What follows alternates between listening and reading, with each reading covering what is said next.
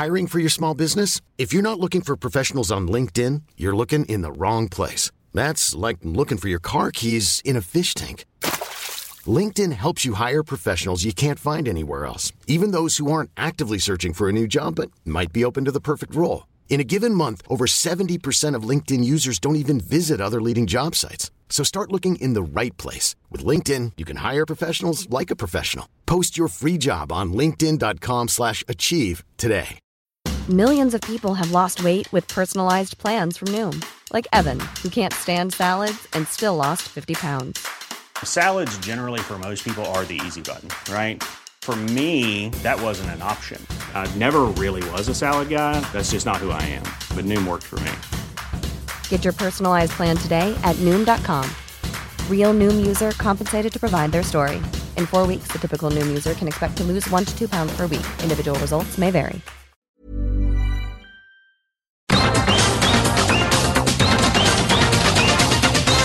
Welcome back, I'm Carl Mack, and this is Combat Chronicles, precisely episode 47 of Combat Chronicles. We're talking about in the main UFC 288. What about in the main? We're going to be talking about exclusively UFC 288, but in the main, the main event, which was Aljamain Sterling versus Henry Cejudo. And you may be wondering what my thoughts were going into this fight. You may be wondering where the podcast has been for nearly a, a whole month. Well, it's been over on the Patreon, www.patreon.com slash Combat Chronicles content over there comes, I wouldn't say thick and fast, but semi regularly, and the podcasts follow the format much uh, as these ones do. So uh, it's basically you know, no intro, no ads, but the same sort of format, same amount of fights discussed, um, still boxing, MMA, kickboxing. If you like these episodes, be sure to check out the Patreon as well. Uh, but on that Patreon, when I did my uh, preview for Aljamain Sterling and Henry Cejudo, essentially I didn't know how it was going to go um, due to the the unknowns, what's it, what's Cejudo was going to look like, etc. Um, and I think that sort of played out in the fight because it ended up being, and I would say usually it's a bad kickboxing match, but this was a weird, uh, janky mixed martial arts bout essentially uh, in terms of the striking, and it was uh, mainly a striking bout. So let's get into it. Uh, Aljamain Sterling winner by split decision. Elephant in the room. I think Aljamain Sterling did deserve to win it. If you're looking at how them scorecards uh, were actually tallied, though, and Henry Cejudo would have won the title and the belt if the fifth round had been scored his way unanimously, and it wasn't. Um, I think that's obviously the, the massive problem here. The rest of the rounds, uh, in here and there, maybe not, but they're all competitive and relatively sort of low output in terms of scoring uh, stuff. So obviously going to get into that as we go through the analysis. But I think mainly the the fight is a, is a story of failings on Henry Cejudo's part to not be able to beat Aljamain Sterling when Aljamain Sterling's primary uh, form of offense and primary style was essentially taken away of him by how good Henry Cejudo is at what he does. So let's get into it. Uh, Aljamain Sterling, I've said many times before on this podcast, he's janky, he's weird, he is effective, but striking's not really his thing. Um, he's not particularly terrifying in terms of you know, sort of the heat he can bring on his punches, on his shots. Um, he's a good kicker. Uh, he is awkward in that regard. He is awkward all round, really. He's just janky. Got a bit of sort of uh, lower weight Jon Jones to him in a way. Uh, the way he attacks with sort of unorthodox techniques, oblique kicks, you know, spinning attacks when he sees the opportunity for him. Uh, not really a functional jab, despite his range. Not really a great boxer by any means. As I say, janky, weird, and usually due to the threat of being taken down, that's enough to get people to have second thoughts about attacking him. But in this fight, Henry Cejudo didn't really have that uh, as an issue um, because obviously he's a fantastic wrestler in his own right. And one thing I will say in terms of Henry Cejudo coming back is that he appeared very, very sharp athletically. Um, kick catching was great. Uh, takedown defense was, as you'd expect, great and very well equipped to deal with Aljamain Sterling's preferred method attack, being back takes, back uh, triangles, that sort of thing. So, you know, attacking legs, attacking posts, doing whatever he can to um, not give Aljo that attempt to get on his back because he knows, look, Aljo, if you're going to try and finish me, without getting your hooks in. It's going to be very easy for me to turn India uh, and get out of this position. And basically, I'm just not going to allow you to get that back triangle. He's probably seen other fights of Aljo's where you know the back triangle was yes certainly not conducive to winning rounds, but essentially look, you know what? I'll give up any attempts for you to attack my neck uh, or or strike because paramount to surviving or being in the rounds enough to win them is to not allow you to take my back. So, you know, staved off the back take and therefore was basically willing to let Aljo do whatever um, in his pursuit of that. So, Cejudo was very well drilled, very well prepared um, to avoid that. So, how did he still lose? If Aljamain Sterling was not able to do what he wanted to do, how did he still beat Henry Cejudo? And not just in terms of scorecards, but why was it that Henry Cejudo was not able to do what he needed to do to win rounds consistently or win or have enough moments in rounds to win successfully? And I do think uh, one, two, three, and four are all. I don't think there were any clear cut rounds in those first four rounds. I really do think, you know, there's moments where you think Aljo's kicking's got the better of it or. And if we're talking about adjustments needing to be made, Aljamain Sterling's ability to adjust into, okay, I can uh, take you down, but I can use the body lock pressure against the cage. I can then use that to, to leverage that to knees in the clinch. Really good work from Aljamain Sterling to do that. Um, but I thought they're all pretty close nip and tuck rounds. Do think Aljamain Sterling got the better of it, but why was that? Because essentially he doesn't really pose much of a threat. His uh, his defensive work is essentially move backwards or laterally, laterally skirt, skirt around the perimeter and get you to follow him, get you to chase him, and that is essentially the crux of the problem. A lot of following from Cejudo, a lot of languishing uh, at range, struggles with Aljamain's length. I wouldn't say it's reach because, as I say, in terms of functional kicking, not a lot of teeps, not a lot of straight attacks. It's just sort of uh, middle kicks, low kicks, and sort of flapping punches yes, certainly there's a this degree of awkwardness that Cejudo didn't really get a read on early. But I do think that's also to do with not cage rush, so to speak, because I say athletically, he appeared to be on point in terms of his timing and what have you. But certainly in terms of uh, a couple of things, in terms of dealing with that reach, Cejudo did make adjustments. Go right, okay, I'll punch off of uh, clinch breaks. So when we get into a tangle, I'll punch off then. If I can't get close enough to sort of consistently land uh, through his uh, additional uh, length, then when we do get in those, I will punch out those clinch breaks. Nice work. Adjusted later on as well, intercepting knees in the, in the later rounds uh, as well, and, and tried to use those. But essentially, Cejudo did make that adjustment. But why didn't he get close to Sterling enough? And I think if we look at the fight, the crux of it is in that fifth round where suddenly it's not I'm following you around. Suddenly it's not I'm fainting at mid range, not certain of what you're doing, allowing you to kick me and then reset, spin off, and then reset the motion of me trying to close you down. Sterling was very easily able to get to where he wanted to be, which is well away from Cejudo, whenever he wanted to. So he's already got the added advantage of the reach and length, and then he hasn't got Cejudo on his ass as much as he needed to in that fifth round, we see Cejudo's route to success upon closing him down, not allowing him to just put his hands out there, actually hand fighting, cutting him off with low kicks, um, working his way in the range with feints and throwaways to allow Aljo, uh, to not allow Aljo uh, a direct exit, to actually move him and herd him where he wanted to move him into in order to try and land that overhand right also as well actually in that fifth round using uh, going upstairs downstairs to use uh, body shots to try and close off Aljamain Sterling's exit route. Perfect stuff. Need to do more of that. And I think really the the main issue was that Cejudo it's not just uh, a degree of awkwardness with Sterling because he is an awkward operator. Um, usually that awkwardness is sort of accentuated by people being worried about being taken down. And actually, in this fight, that wasn't a major issue for Cejudo. And even if it was, he's such great get up ability and such a great defensive wrestler that it wasn't really a major concern for him. As I say, he had the the uh, back mount uh, scouted out perfectly. But I think Cejudo just wasn't really able to weaponise his durability. A long time out, probably wanted to feel himself in the cage, get used to it. By that fifth round, there's that call for Mexican style, which I hate because such broad strokes, but I get it. Um, which essentially is we need you to pressure more. And it was obviously apparent to them that he wasn't pressuring enough. And actually, in the one thing I said in the uh, preview was, you know, Cejudo, I would say, sort of striking wise, is anti-stylist, really. Um, we've seen him sort of get mesmerised by, say, DJ in their rematch and sort of match his output. And actually, what he needs to do is be a proficient pressure fighter. We see him barrel in the TJ. We see him absorb everything Marlon Moraes got and walk him down and weaponize his durability and just give him a pacing essentially.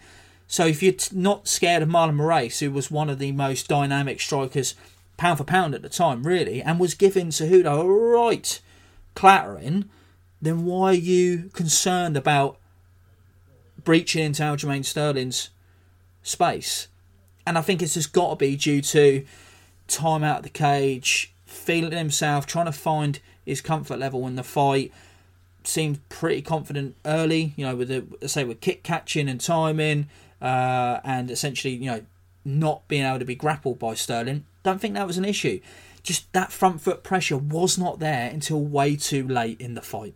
So that's part one of what Cejudo didn't do well. Second part, not really doing enough with uh, good grappling positions. Got that front headlock more than once. Um, there seems to be no submission threat there. Cejudo probably didn't feel it was there, but not enough striking. You know, at the end of the day, if you think if you strike, then you'll give up one of those hand positions and Sterling to get up. If you're not going to do anything with it, you might as well because in that scramble, uh, as I say, on that break, you might be able to land something. There were times where Cejudo would sort of land pity patty punches. You've got to do something to score just a couple more of them, and you make those rounds that Sterling wins earlier closer, or you you know you completely flip them and win that. Um, there was sort of no attempt to use that front headlock to try and get to the back really, uh, and get to a more advantageous position where you could strike more. I think Cejudo really needs to uh, utilise those positions better, or just use them to get out quickly, return to a striking position. As I say, retain that pressure because he got embroiled in a sort of Aljo-ish kind of fight here.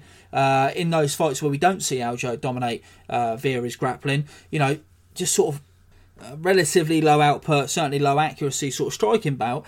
And really, Cejudo was in a better position than anyone because he's just got less of an issue with the grappling, and we know how durable he is. So I think he'll watch that fifth round back and think, shit, if I'd done that in the fourth round, uh, then by the time the fifth round come around, Aljo might have been blind a bit harder, and I might have got to him. And I think basically it's all a case of confidence and I think it's just a case of just getting a little bit more sharp with the timing because this was a really nip and tuck fight. I think Aljamain Sterling deserved the win. I think it just his kicks generally were the more uh, the shots that just punctuated the rounds more. There was just more more of them. Could I say anything other than more? They they they they were a frequent. Uh, standout in the five minute stanzas. Um, so I think, you know, essentially, I think that's why Aljo just about got the win. But in terms of you know, looking out at the round scoring and seeing what Henry Cejudo looked like after three years out against a guy who we know is the best bantamweight in the world and has put on uh, far more proficient displays against uh, not better than Henry Cejudo, but I would say more dynamic uh, offensive fighters than Cejudo, such as Petr Yan, and knowing as well what Yan did in those championship rounds in the second fight, even after having significantly worse spells in the rounds than Henry Cejudo. I think Cejudo will be kicking himself. I think Cejudo will feel that this was definitely a winnable fight. And I think that it's not like the Volkanovski Makhachev fight where you go, do you know what? Makhachev deserved to win, but Volk showed a lot about himself in that fight. How Makhachev won was not how we thought he would win. It's not really like that um, because I think Makhachev could have deservedly won that fight. Um, whereas Volk really probably didn't. It was probably a clear 3 2. Whereas in this fight, Henry Cejudo probably could have done because these rounds are sort of so sort of iffy and not huge amount happening. Uh, sort of Cejudo would half land with punches and Cejudo, and Aljo's sort of kicking him, but they are caught and then Cejudo's dumping him on his ass. You know, um, the takedowns don't go anywhere. I hate to think that they contributed to the uh, the judges' assessments of the rounds in any way, shape, or form. So uh, I don't know, man. I feel like Volkanovski done so much for himself in that in that Makhachev fight. Um, to, to, continue with that comparison, just to show what skills he had, and Makhachev had to show other skills to beat him. Um, but in this one, I feel like Cejudo just could have done more. I don't think Volkanovski could have really done more in that fight. He done brilliantly. Um, I think Cejudo was sort of let down by his lack of activity, lack of front foot pressure, and just a lack of decisiveness and how to approach, how to pressure Aljamain Sterling. Could it be that he just figured him out as the fight went on? Could it just be uh, that he did just get too many awkward reads early?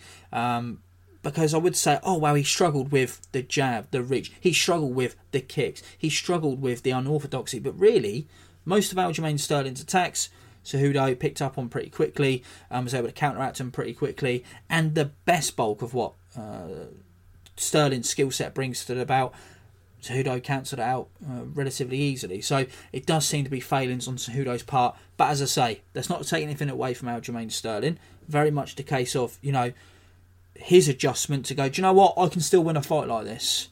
You are taking away what's best about my skill set, but I can still win a fight like this. Um, I can adjust. I have got an extra dimension to my game. I thought that was brilliant. And I think it's worth saying that I think it's fantastic Aljamain Sterling is the bantamweight champion. The deepest division in MMA, and it's essentially a bit of an old fashioned stylist, uh, big of an old fashioned specialist, really, that's winning. I'm sure people will say, oh, come on, man, he's a mixed martial artist. But I'm just saying, in terms of, think like a mixed martial artist is someone who's sort of, you know, good in all components of the game. And I don't really think Aljamain Sterling is a very good striker. I think janky and, and somewhat effective and awkward is great. I'm into awkward stylists, always have been. But I think if you look at it, he is very much a specialist. Um, I wouldn't say his striking's even on the level of someone like Khabib or Islam Makhachev, and they're grappling specialists too. So I think I hope you can see where I'm coming from. My assessment It's not meant to dig Aljamain Sterling; it's actually meant as a positive. But the other comparison I've seen this week is really Cejudo versus Aljo versus GSP versus Bisping, Uh, and I think people sort of said, wow, look, when GSP came back, he won the belt. And it's like, well, I think Bisping was better overall at MMA than Aljamain Sterling is in terms of what his style is. Obviously, in he was really a bit of a jack of all trades, master of none. Aljo is a master of one, and you know, somewhat of a jack of other trades, but Aljo's in his prime, Bisping was not. GSP chose Bisping because he thought he could win the belt. Cejudo come back and fought the absolute number one. In terms of lineage, Bisping was number one, but there's very much some better middleweights around at the time. I don't think that's the case at bantamweight. I think Aljamain Sterling has proven himself the best bantamweight in the world, uh, in spite of the uh, sort of inadequacies I see with his style. Hey, he knows who he is and he's fucking good at it and he's beaten a wide range of stylists now as his record shows. So you don't get to be the number one in UFC uh, at 135 without actually being elite. And he is absolutely elite. I've seen people disputing that this week. Um, don't get it at all. Having a nip and tuck bout essentially with a top five pound for pounder is more impressive than what GSP did against Bisping. However However, and that's not a dig Bisping, uh, brilliant career and, and, and justified champion at the time.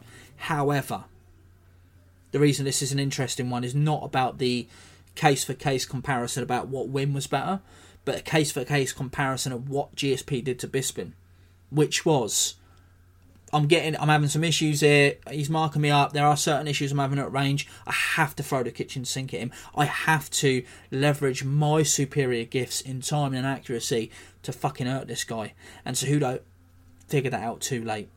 And I think that's the difference in the comparing the two fights in terms of fighters who took um, a couple years out, came straight back into a title fight, one of which won, one of which didn't. Um, I think it's about the approach, and I think you know Cejudo will be kicking himself and I think he'll be wishing that he'd stepped on the gas a little bit earlier. It's not just a case of, oh yeah, just walk forward and throw more punches, mate. It's the stuff he was doing in that fifth round, that front foot pressure, giving uh, Aljamain Sterling more to think about, changing levels, etc.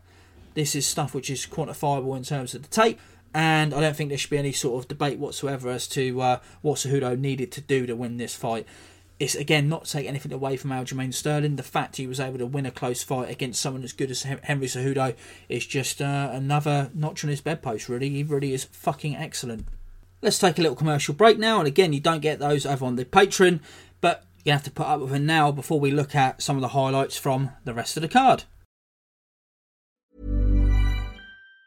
Planning for your next trip? Elevate your travel style with Quince. Quince has all the jet setting essentials you'll want for your next getaway, like European linen, premium luggage options, buttery soft Italian leather bags, and so much more. And it's all priced at 50 to 80% less than similar brands. Plus, Quince only works with factories that use safe and ethical manufacturing practices. Pack your bags with high-quality essentials you'll be wearing for vacations to come with Quince. Go to quince.com slash trip for free shipping and 365-day returns. I'm Sandra, and I'm just the professional your small business was looking for. But you didn't hire me because you didn't use LinkedIn Jobs. LinkedIn has professionals you can't find anywhere else, including those who aren't actively looking for a new job but might be open to the perfect role, like me.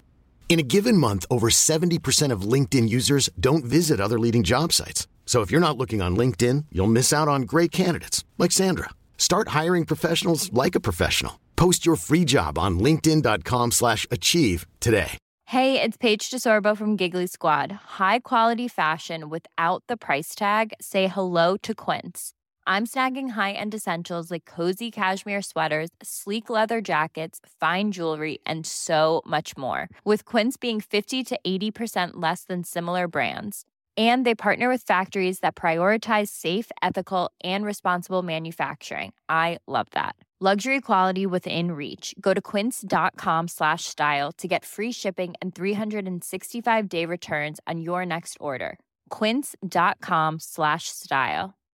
Hey Dave, Yeah, Randy. since we founded Bombas, we've always said our socks, underwear, and t shirts are super soft. Any new ideas? Maybe sublimely soft. Or disgustingly cozy? Wait, what? I got it. Bombas. Absurdly comfortable essentials for yourself And for those facing homelessness. because one purchased equals one donated. Wow, did we just write an ad? Yes. Bombas. Big comfort for everyone. Go to bombas.com slash ACAST and use code ACAST for 20% off your first purchase. Actually, let's not go to the rest of the card. Let's first address the what does Henry Cejudo do next rumours, um, because the idea maybe he was going to retire. Will he get another? Will he get an instant rematch? And it looks like he wants to fight later the year UFC in Boston, and he wants to fight Merab Davalishvili. So for me, that's a perfect fight. Merab, I think it's said on this podcast before, essentially is running a uh, sort of old school enforcer role where you got to beat him to get a title shot because he's not going to fight his good mate Aljo. Um, used to be used by promoters back in the day to sort of uh, stop someone they didn't want to get a fight who might dethrone their guy, uh, getting to fight someone of a similar ilk or someone trickier that could beat him before he got to the title fight. Um, in this instance, Merab's basically like sort of your, your name's not down, mate. You're not coming in, sort of role to stop them getting to his mate in the VIP lounge, like the bouncer. So I think it's a great fight. The uh, the unstoppable wrestler versus the unwrestlable, um, and you know Merab's just constant engine versus Cejudo's apparent want to uh, sort of find his spots and find his time. And I think it's a great fight. Merab's a tank at 135. I think Cejudo could probably still make 125 if he really wanted to, although that might have been because he's fighting one of the largest 135s I've ever seen, and Aljamain Sterling, who's sort of as broad as he is long. And uh, yeah, I think Merab versus Henry Cejudo is an absolutely perfect fight because if Henry wins, built-in narrative for a rematch. Um, there's obviously a logjam at 135. Aljo can fight someone in the meantime. Um, and if Merab wins, then Aljo will almost certainly move up and uh, Merab Davalishvili will fight for the vacant title. It appears, if we're talking about what's Aljo doing next, um, as we saw when Merab stole his jacket, um, Shauno, Michael Jackson, Malley is going to be fighting Aljamain Sterling. I'm absolutely fine with that. Um, you know, grappling wise, it should be a wash, but in terms of length, striking, uh, jankiness, precision, uh, sorry, let's talk, start again. Length and jankiness and, and uh, sort of weird uh, dimensions, O'Malley's got Aljamain Sterling beat. In terms of his striking, his precision, his overall arsenal, uh, how dangerous and he is and how volatile it is to fight the guy, I think O'Malley's got Aljamain Sterling beat. So it's very much uh, sort of specialist versus specialist, really. Um, where if Aljo can't sort of get to where he needs to, he could be in serious fucking trouble because he ain't going to sort of outjank O'Malley. Um, and where sort of Aljamain could just speed run him like he did Cory Sandhagen. So anyone saying they're not interested, I think you're wrong. And I think uh, O'Malley sort of is as deserving sort of as anyone at 135 based on his recent fight with uh, Piotr Yan. And uh, yeah, I mean, has he jumped the queue? Yes, he has, but he's somewhat marketable. And it's only good for Aljamain's legacy if he gets more eyes on his fights because he's not the most exciting guy to watch sometimes to the layman.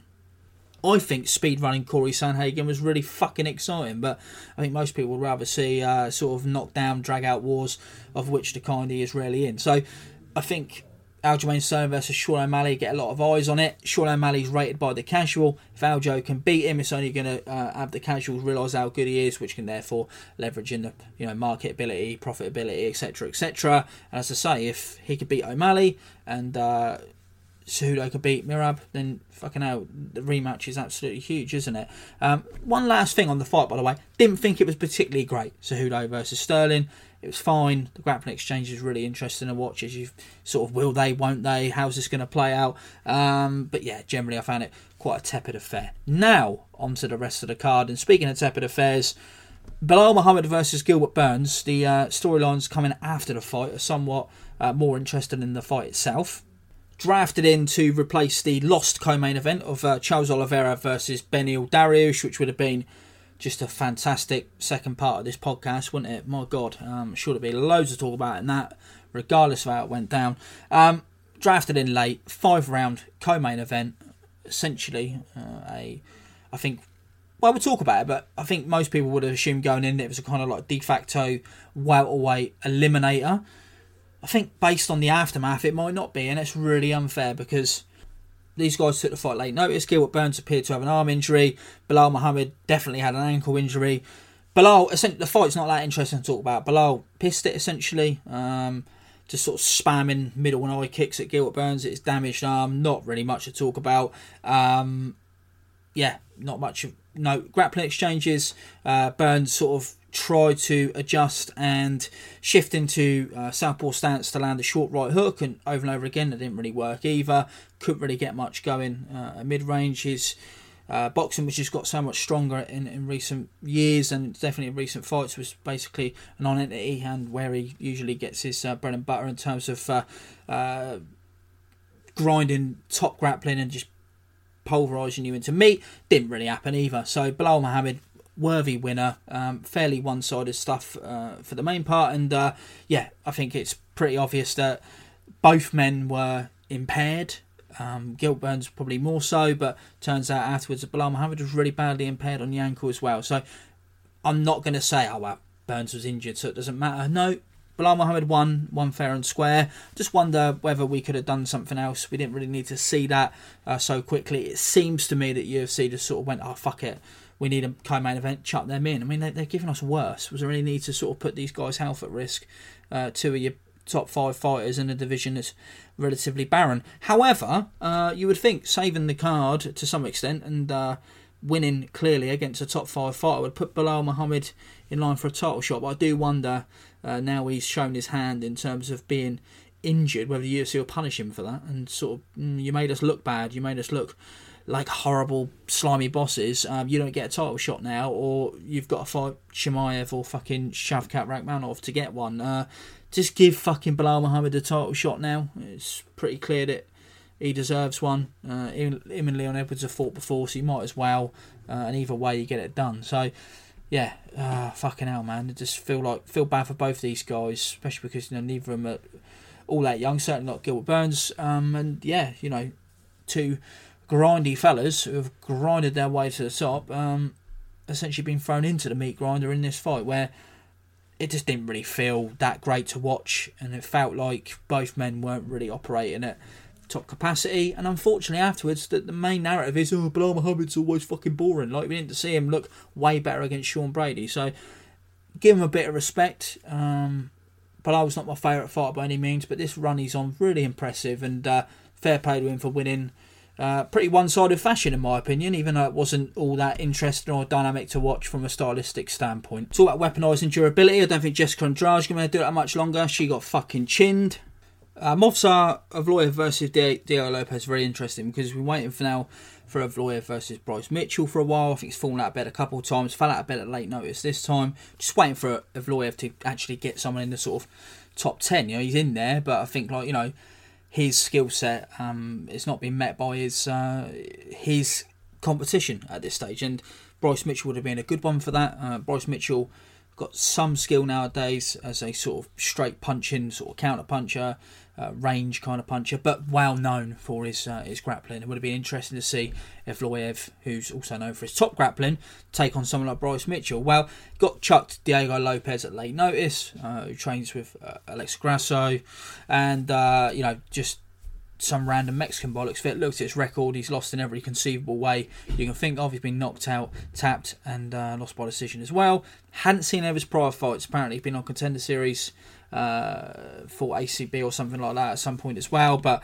um, I just hadn't seen any of his uh, his previous fights. So yeah, I wasn't really too excited for the fight, and uh, just thought, well, you know, if Evloev late notice, at least he's fighting squash match, whatever. Totally opposite of that. Really fucking fun. Really fucking scrambly. Diego Lopes is really fucking fun. Um, absolute brawler, throwing heat on the feet and on the floor, great hips, always fucking attacking submissions. I felt like I was watching a fight from 2013 for some reason. I felt like something from one of those Fox cards, just absolute carnage. Um, maybe it's because he looks a bit like Erick Silva and fights a bit like a smaller Erick Silva as well. But yeah, absolute fucking bedlam from start to finish. Um, even at the death when he had his fucking head punched in, Lopes is still trying to tap um, Evloev. Evloev, who's a really safe and patient top grappler, got caught in loads. Triangles, arm bars, got caught with the uh, the famous uh, Sakuraba Kimura trick. Um, you know, where, wherever he was, he was not safe. There are points where you're like, oh, he's nowhere near something there, and then next thing you know, he's being turned over, he's in a fucking armbar, or he's in a knee bar, uh, having one of his limbs wrenched from his body. So, really brutal. Difference was that Lopes was essentially a brawler on the feet and uh, an opportunist on the ground, whereas Evloev actually had a process. Um, especially from the second round onwards, he'd double jab his way in, he'd throwaways to set up the right hand. He'd double up on the right hand, switch to southpaw to get closer with the right hand, and then pop one off there. And on the ground, just methodical, trying to control the wrist, working his way in with ground and pound. Really managed to stack Lopes at points and rain down some really heavy blows on him. The first round I thought was Lopes's. Um, also, they have some random fucking people. As if the commentary isn't bad enough at um what's the best way to put this? The commentary isn't bad enough at putting out a false narrative about how fights are meant to be scored and what we're watching on fights. They have some random fucking people popping up, you know, random Twitter people popping up because they've paid for a blue tick. It used to be because they had a blue tick, but it's always the same people, most of which you know you wouldn't want to talk to. If you listen to this podcast, you don't want to talk to those people. Do you know what I mean? Some guy came up this time and said, "Yeah, Lopes had some big moments in round one, but uh, had so much control time." Um, two things: a control time. No, three things. A control time is not really part of the scoring. Not when there's so much scoring uh, work going on in that round, which there was people getting their fucking heads punched in and nearly getting their arms ripped off. That's what you score on before the control time. Secondly, if have done scoring work in that round, why not mention that? Why not mention the ground and pound? Why not mention the striking upstairs? Why not mention that? Uh, and thirdly, how much control time is it if you're constantly on the fucking danger of being swept or put in submissions? Control time, mate. Are you that fucking stupid? I'd never heard of the cunt before, to be honest with you, so I can't remember his name now. But you do see a lot of people on there that you do recognise from Twitter. Um, some obviously better than others.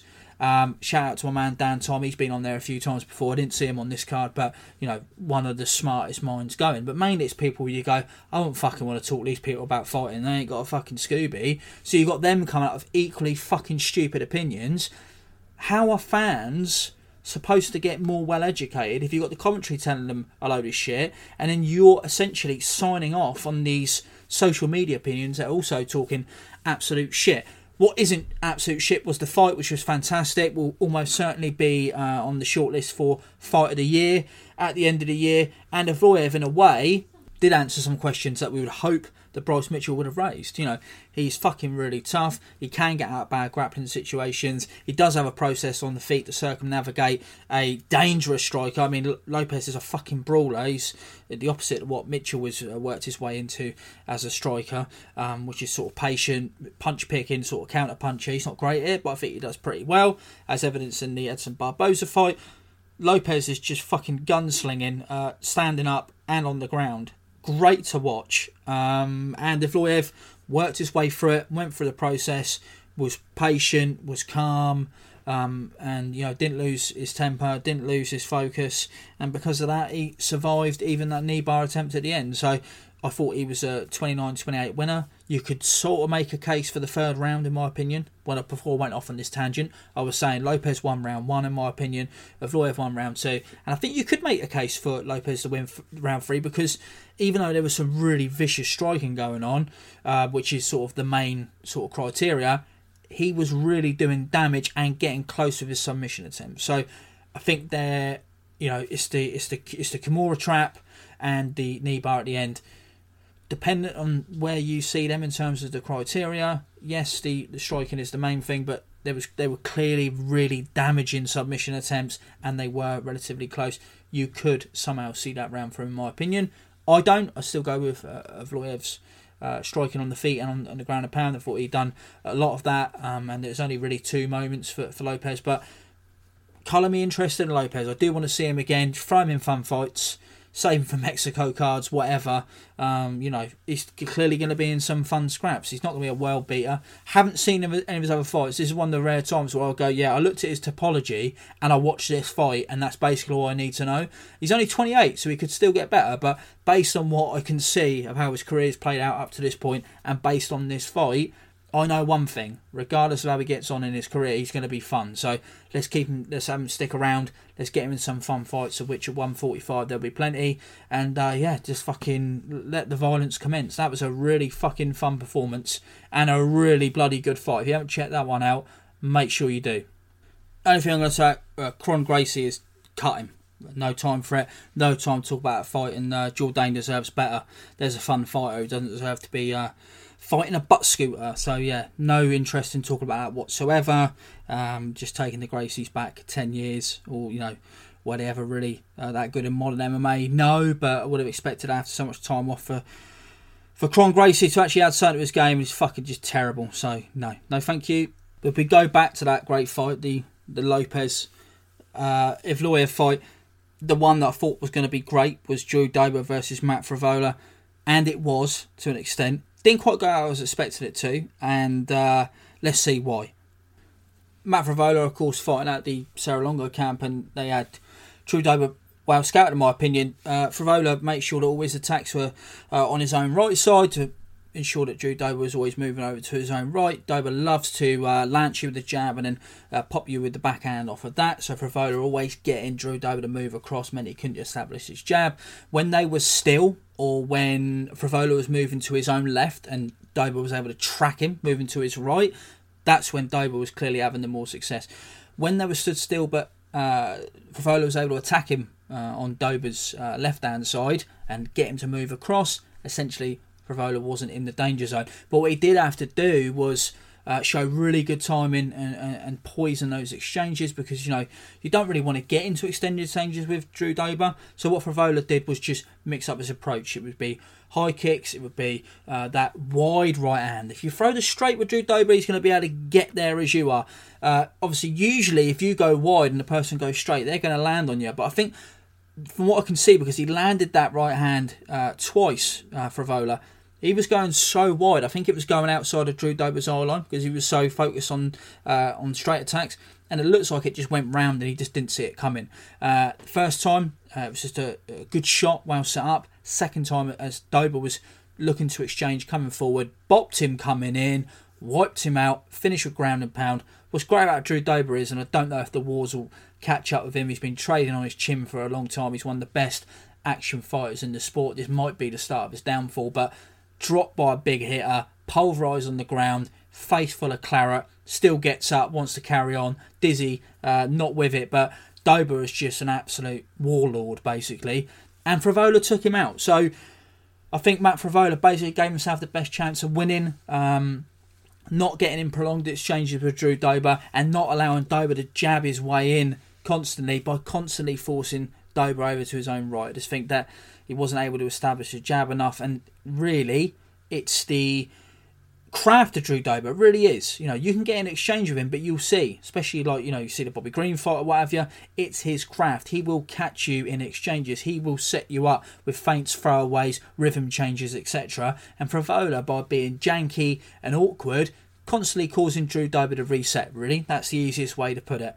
Um, not allowing him to build a rhythm by varying his attacks um, in terms of uh, what he was throwing at him. But as I say, focusing on uh, Drew Dober's left side, causing him, uh, forcing him to move over to his right hand side. Don't think Dober was really able to uh, get it going uh, as much as he would have liked to. So usually with a southpaw, you think, "I'll oh, keep my foot on the outside," but essentially by not following him, Frevola was keeping himself out of the danger zone. Whenever he did move to his own left and Dober was able to track him, you saw that he looked sort of out of sorts, quite uh, janky, dis uh, unorganised. But as I say, if you can hit Dober big shots, keep him moving across, I think you can keep yourself out of the danger zone. And poise wise, I thought Matt Frevola did a really good job of getting big shots off and limiting the amount of times he was stood in front of Drew Dober. But yeah, I, I, think to think that was like a hail mary or a one-off or a fluke is absolutely incorrect. He was landing big shots, whether it was the right high kick, the right Superman punch, the right hook.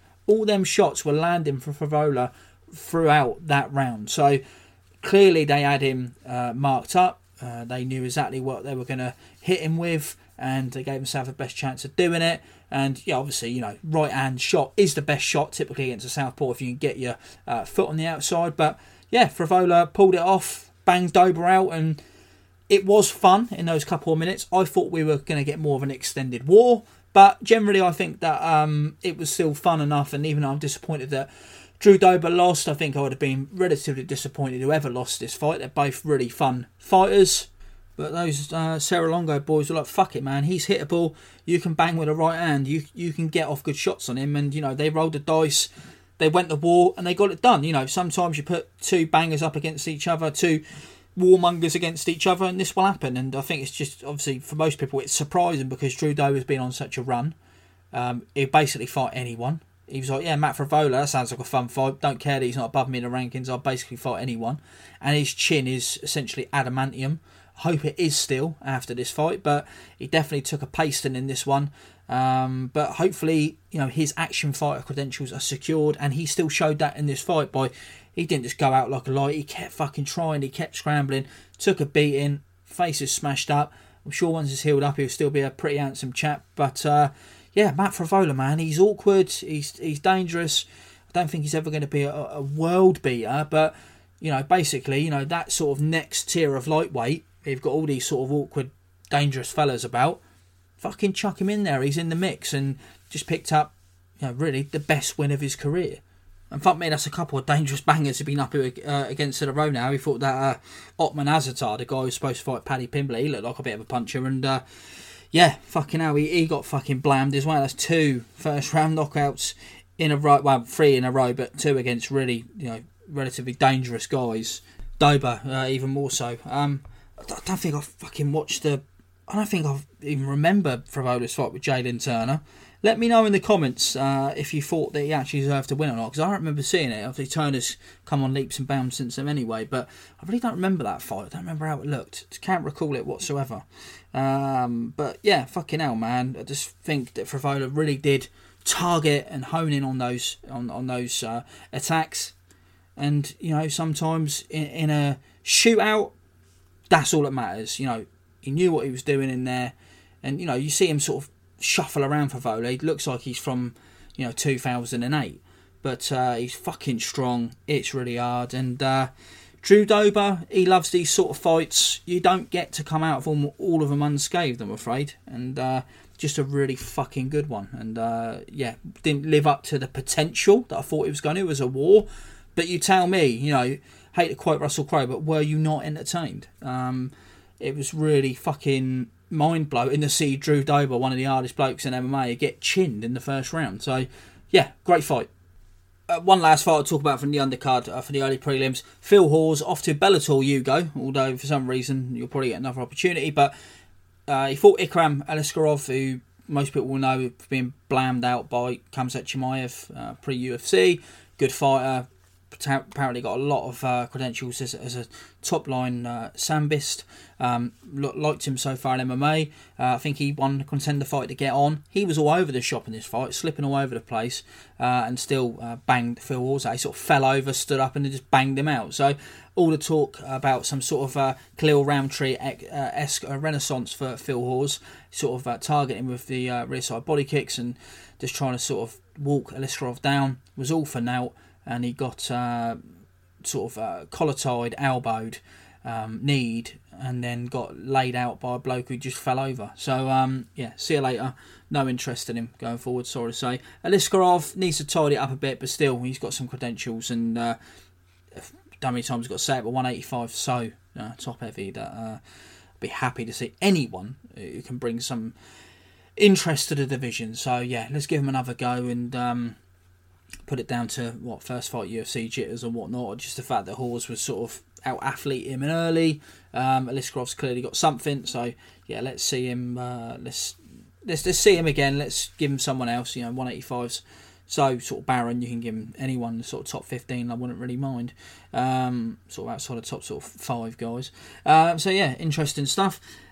That'll be it for this episode. If you want to hear my thoughts on Canelo versus John Ryder, Rizin, mainly uh, Buakaw versus uh, Ampo, and uh, Demetrious Johnson rubber match with Adriano Moraes and thoughts on the now official uh, Takeru signing and Chatri Sitchin talking absolute shit.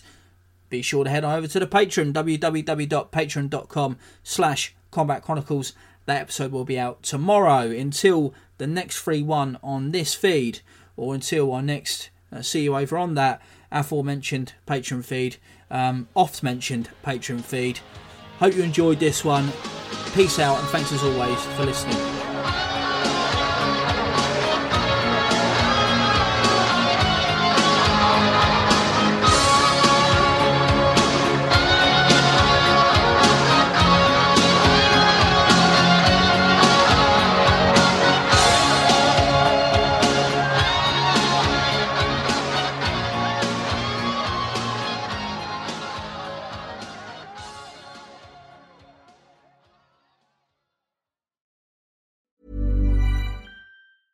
Planning for your next trip?